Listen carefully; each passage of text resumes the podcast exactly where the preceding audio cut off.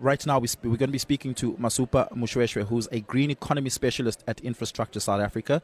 Like I said, we're going to be speaking to Infrastructure South Africa quite a bit. Dr. Ramakopa is roaming around somewhere here. I think he's listening to the president's opening address, and as soon as that's done, we'll have a chat with him. But Masopha, thank you so much for your time. Really, really do appreciate it that you're able to join us here. You know, just now I had a conversation with Minister Kungubele, and I raised my concerns around the cost burden that green hydrogen energy presents. It's not a cheap exercise, especially comparative to other forms of green energy. Can you perhaps walk us through the mind of Infrastructure South Africa as far as green hydrogen energy is concerned as part of our energy mix and part of our integrated resource plan? Because it's an expensive exercise for a country with very little money to be an early investor in.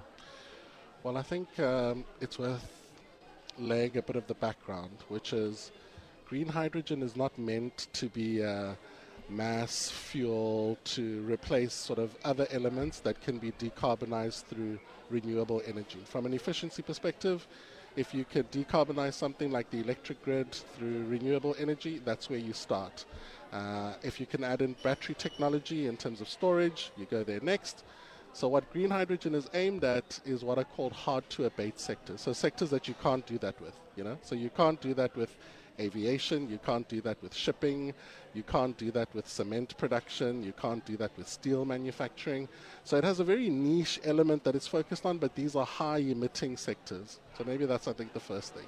The second one is that from an investment perspective, the role that government is playing is in terms of creating the conducive environment for investment. As you say, we have a fiscus that's constrained, and really where we're sort of seeing a lot of this activity is not by government leading, it's government saying we are open to facilitate, to be a partner to the private sector, but this is all private sector capital that's flowing in. The opportunity for South Africa is to position ourselves for the long term in this niche growing sector. So in order to sort of keep that 1.5 degrees of global warming within reach, it's estimated that green hydrogen would end up being somewhere around 20% of global energy supply by 2050. And you can imagine what that means. Yeah. Maybe let's also then have a conversation about the role of government if it's all private sector funding. Sure. The role of government will necessarily be one of a referee, regulatory in its purest form. Do we have the right regulatory and legislative framework for an enabling environment that will bolster the production of green hydrogen energy, but also the export thereof? Sure. So from a South Africa perspective, because we're not close to Europe, this wouldn't move in the form of gas. In order to be transported to offtake markets, it would be transported in the form of ammonia, green ammonia. So that would have offtakes in the likes of Japan and the Far East, where Japan is looking to co-fire ammonia in their coal-fired power stations to reduce their emissions. Ammonia is a tradable commodity already. We're already a large supplier. So in that sense, it's not a new commodity for us. And that's an inherent advantage that we have to many other countries who are trying to start this from a completely greenfield perspective. So Sasol is already one of the largest producers of grey hydrogen in the world. They produce 2.4 million tons a year for their own consumption and for supply through chemicals. So for us, we have that inherent advantage where this is not new to us. Can you just pause there and tell us the difference between green and grey hydrogen? Yeah, so as the molecule itself, once it's formed, there's sort of no difference. What the color coding talks to is the way in which it's made. So green hydrogen has no associated emissions because what you take is large amounts of renewable energy. You split water through a process called electrolysis into its hydrogen, remember H2O, into its hydrogen and oxygen components. And that hydrogen is then the building block from which you can use different processes to make what are called power fuels. So you can use methanization to make methanol. You can use Sasol and Petro SA's proprietary Fischer-Tropsch technology to make diesel, petrol, kerosene for jet fuel. You can use sort of multiple elements. It's like Lego blocks, and you can put them together in different ways. So hydrogen, at its atomic form, is not the energy source itself. It just becomes an input resource into other energy outputs. Yeah, so it is an energy-dense molecule, and it's able to form these other power fuels that we associate for sort of different processes, for aviation in the form of kerosene, methanol for shipping, and ammonia ultimately for shipping, or as a product itself. Ammonia is a much traded sort of global commodity, goes into making fertilizers and other things. Yeah. So in that sense, we're fortunate that we're not starting from zero. It's also important that we sort of give kudos to the likes of DSI that have been leading green hydrogen research and innovation in South Africa for 15 years. So this is a process 15 years in the making. Yes, there's been a significant shift in the market over the last 2 years, quite a significant shift. So we had initially focused on green hydrogen for its perspective to be a way in which we can use our Platinum Group Metals. So South Africa and Zimbabwe hold 90% of world reserves of PGMs, Platinum Group Metals. That's a key component in making electrolyzers. Remember, we're saying renewable energy powers this electrolyzer. It's a key component in terms of making that. And in mobility, you can use it to produce fuel cells. So it's like a different engine for a car. It's a fuel cell-based one powered by hydrogen, as a way to drive mobility. So initially when this was focused on, it's like, if there's a move away from the internal combustion engine, 30 to 40% of our PGM sales goes into making catalytic converters in internal combustion engine. What's an alternative market? Yeah. But now when we sort of have this focus as the world sort of recovers from COVID in a way which is green, you have to then think around, how do we address these hard-to-abate sectors?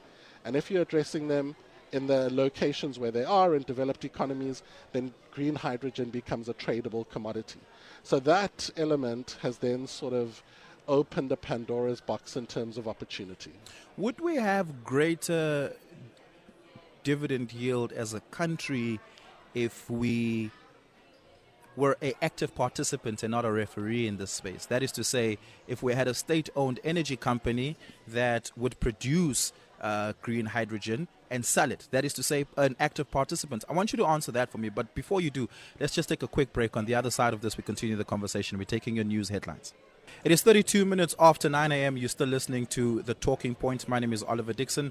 I'm in conversation with Masopha Moshoeshoe, who's a green economy specialist at Infrastructure South Africa.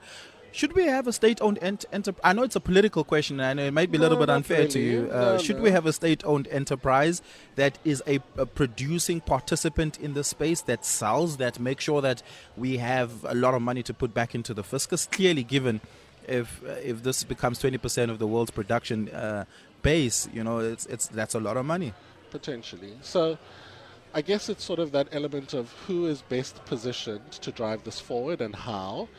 So it is a nascent sector, so there's a significant sort of risk associated with it. Would this be the best use of our capital? Potentially not. It doesn't mean that government can't participate then. So conversations around, does government require or request a free carry in terms of equity participation? Do we invest actively to be an equity participant? Do we charge a royalty? Like what, through the PIC? Well, the PIC itself, I guess, is not an extension of government. It's a fund of the GEPF and has its own mandate. Yeah. But ultimately, we would be looking for participants within the broader investment infrastructure to see opportunity within this. Because government can only be an investor if we had an investment engine. We don't have a sovereign wealth fund going. We don't have a government investment. Is this an opportunity to form one? Are you saying that we should? I'm asking a question. No, I'm provoking. But I think these are the things that ultimately, as this conversation matures, are the things that we need to wrestle with. Because I'm wondering how we have that dividend trickle down to you and I as taxpayers, as South Africans, when we listen to these politicians use terms and tell us that we're going to be, as a country, this is where we're going to be playing. And I'm like, how does that improve the life of the ordinary South African? Sure, we'll collect a lot of taxes, but as you say, this is a nascent field. That means we're going to have to structure a lot of concessions, right? DTI and Treasury are probably scratching their head thinking, where do we cut tax concessions and make the necessary concessions? So it's going to take a long while for you and I as citizens to be able to benefit from this? Sure. So a couple of things, maybe going back to your previous question. Government does do some origination work within this space. So one of our flagship projects is the Buhu Bakhsabai project. This is a project that the Northern Cape invested in over many years to develop a port and rail project in the sort of northwestern corner of the country as a way of unlocking further mining activity as a base for sort of reindustrializing. We gazetted it as a strategic integrated project of government in 2020 and then sort of understood that it needed further assistance in terms of the commercial case for it. We saw the opportunity then to link it with this sort of niche green hydrogen sector, because you could then have a point of production close to the point of export. Sure. Which obviously then cuts down logistics costs, makes you more competitive on the global market, and then effectively went out looking for strategic partners to be able to take this from concept through pre-feasibility to a feasibility stage and do a broader master planning for that. So that concept is something that was ideated by government and then working with the private sector to bring it to fruition. So government can originate things in different ways, and we do. I guess coming back to the second element around how does this benefit the ordinary citizen. So one, when we talk around the scale of green hydrogen, some of the numbers are potentially scary. So green hydrogen, in terms of assessments that have been done, could be 20 to 30 billion rand a year, sorry, 20 to 30 billion dollars a year of GDP contribution by 2050. 2050 sounds like a long way away. It's not that long away, but that's what, 27 years from now? Okay, it's within our lifetime, yes. Hopefully going into retirement by then. But ultimately, it's something that could be a massive contributor. In order to do that, we by then would have to invest somewhere up to around $250 billion. So that brings the $8.5 billion of JetP into context, that this is potentially sort of significant numbers, and which is why we say government can't be the lead investor in this. This has to mobilize private sector capital. Government can play a role in terms of crowding in private sector capital, which was, you are asking, is this around concessions? It's like, how do we offer a blended finance solution? How do we de-risk these projects? Is it only about the capital, or could it potentially be around strategic government-to-government linkages that allow for private sectors to be able to secure off-takers, to secure strong PPAs? You know, so how do we enable the supporting infrastructure such that it doesn't sort of load cost in terms of operating within South Africa versus Chile versus Australia, because we are competing on a global stage. But the most important number, sorry, is according to estimates, this could create 1.4 million jobs. By when? By 2050. These are 2050 numbers. To also is there a halfway? Look, do we have a halfway mark estimate? Do we have like a 10-year estimate? We got a 2030 number.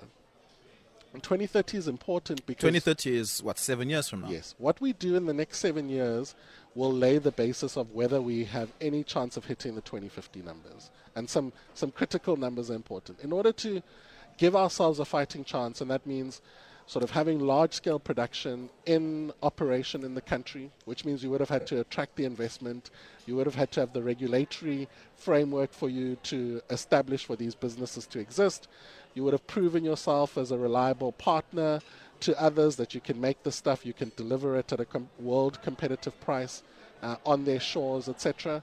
Is we need to create somewhere around 3 to 6 gigawatts of electrolyzer capacity producing green hydrogen by 2030. That would be powered by 6 to 12 gigawatts of renewable energy. And also remember, through all of our renewable energy IPP programs and bid windows, we have an installed capacity of around 6 gigawatts. So we're saying, take all of that and double it by 2030. So there's a lot we need to do within this decade in order to lay the foundation, and that creates opportunity.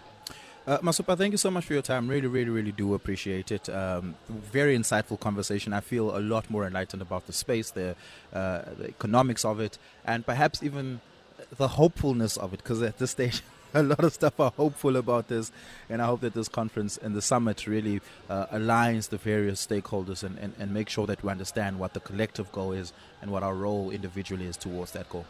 Thanks for you.